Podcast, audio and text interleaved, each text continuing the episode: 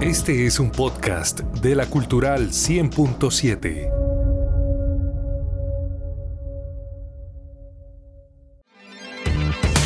Conéctate con las novedades tecnológicas y avances del mundo digital en la Cultural 100.7.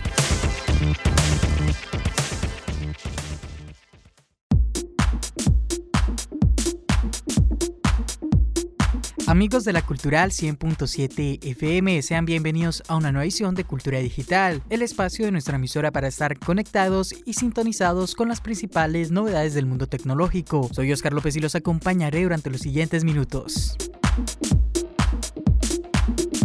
Comenzamos hablando de Meta. La nueva compañía madre de la red social Facebook ha decidido cerrar su sistema de reconocimiento facial y con él se borrarán los datos de las caras de más de mil millones de personas, un tercio del total de usuarios de la red. La propia compañía afirma que se trata de uno de los mayores cambios en el uso del reconocimiento facial en toda la historia. El dichoso reconocimiento facial de Facebook llevaba varios años activo y protagonizando debates sobre la privacidad y con él se pretendía reconocer a los miembros de la red social en cualquier foto que se subiera en ella. Hace dos años incluso vimos intenciones de usar las cámaras de los móviles para reconocer caras en donde fuese, algo que hizo que más de uno se asustara. Eso no significa que a Meta le haya dejado de interesar ese reconocimiento facial. La compañía defiende la tecnología para ayudar a personas a saber cuando alguien sube fotos en las que aparecen, a desbloquear los dispositivos al estilo Face ID de Apple o para evitar también fraudes. Sin embargo, al mismo tiempo admite que hay que tener en cuenta las preocupaciones crecientes en la sociedad y que a nivel regulatorio aún no hay nada claro. El movimiento viene justo cuando desde la Comisión Europea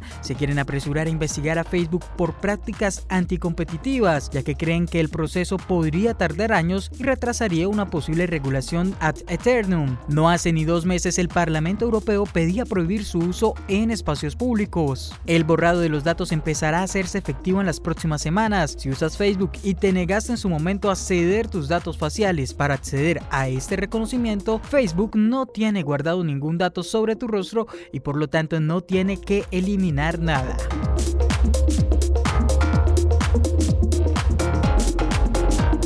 En horas recientes y con un movimiento que sin duda alguna es una respuesta a las políticas de privacidad de Apple, Meta anunció la creación de enlaces personalizados como una alternativa de pago para sus creadores, quienes podrán evadir el impuesto de 30% que deben pagar para usar el único método de pago disponible en la App Store. Ahora, este tema ha puesto en la mira Google, que ha anunciado que muy pronto permitirá a los desarrolladores utilizar sistemas de pago de terceros en la Play Store, cuando menos en Corea del Sur. Esta decisión se da con conocer luego de que el gobierno de aquel país aprobara la llamada ley anti-Google, la cual obliga a las compañías a entregar opciones a los desarrolladores para evitar la comisión que va del 30 al 15% sobre el monto total de las transacciones que se realizan desde la tienda de aplicaciones. Si bien la apertura a nuevos sistemas de pago es una buena noticia, cuando menos para los creadores en Corea del Sur, la plataforma de Mountain View ha dicho que los desarrolladores solo podrán añadir un sistema de pago alternativo al de Google, en donde ambas opciones coexistirán dando a los usuarios la posibilidad de elegir. Adicional, aunque los creadores podrían obtener el 100% de los ingresos, Google afirma que los sistemas de facturación alternativos pueden no ofrecer las mismas protecciones u opciones de pago y características que se incluyen en sus sistemas.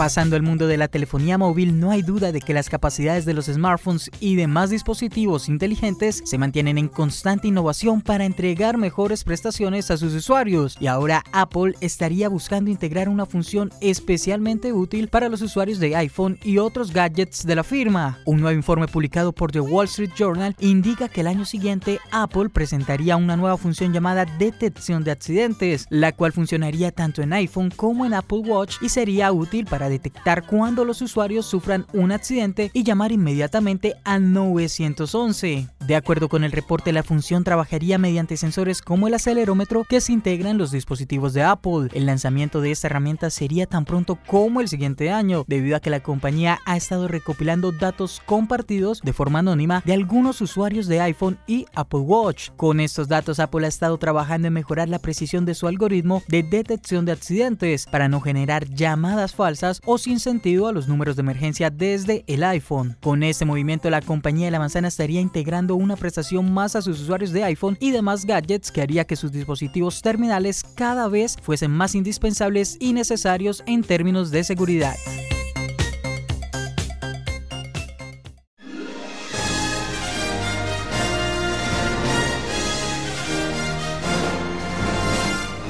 En el flashback tecnológico de esta semana, el 4 de noviembre de 2010, Microsoft lanzó el Kinect en América, un sensor de movimiento utilizado como dispositivo de entrada para la consola de videojuegos Xbox 360 y PC con Windows. El Kinect contó con un estilo de cámara web periférica para la consola que permitía a los usuarios controlar e interactuar con la Xbox 360 sin la necesidad de tocar un dispositivo de juego, solamente a través de una interfaz de usuario y utilizando gestos y comandos de El Kinect ostenta el récord mundial Guinness de ser el dispositivo de electrónica de consumo de venta más rápida. Microsoft vendió un total de 8 millones de unidades en sus primeros 60 días.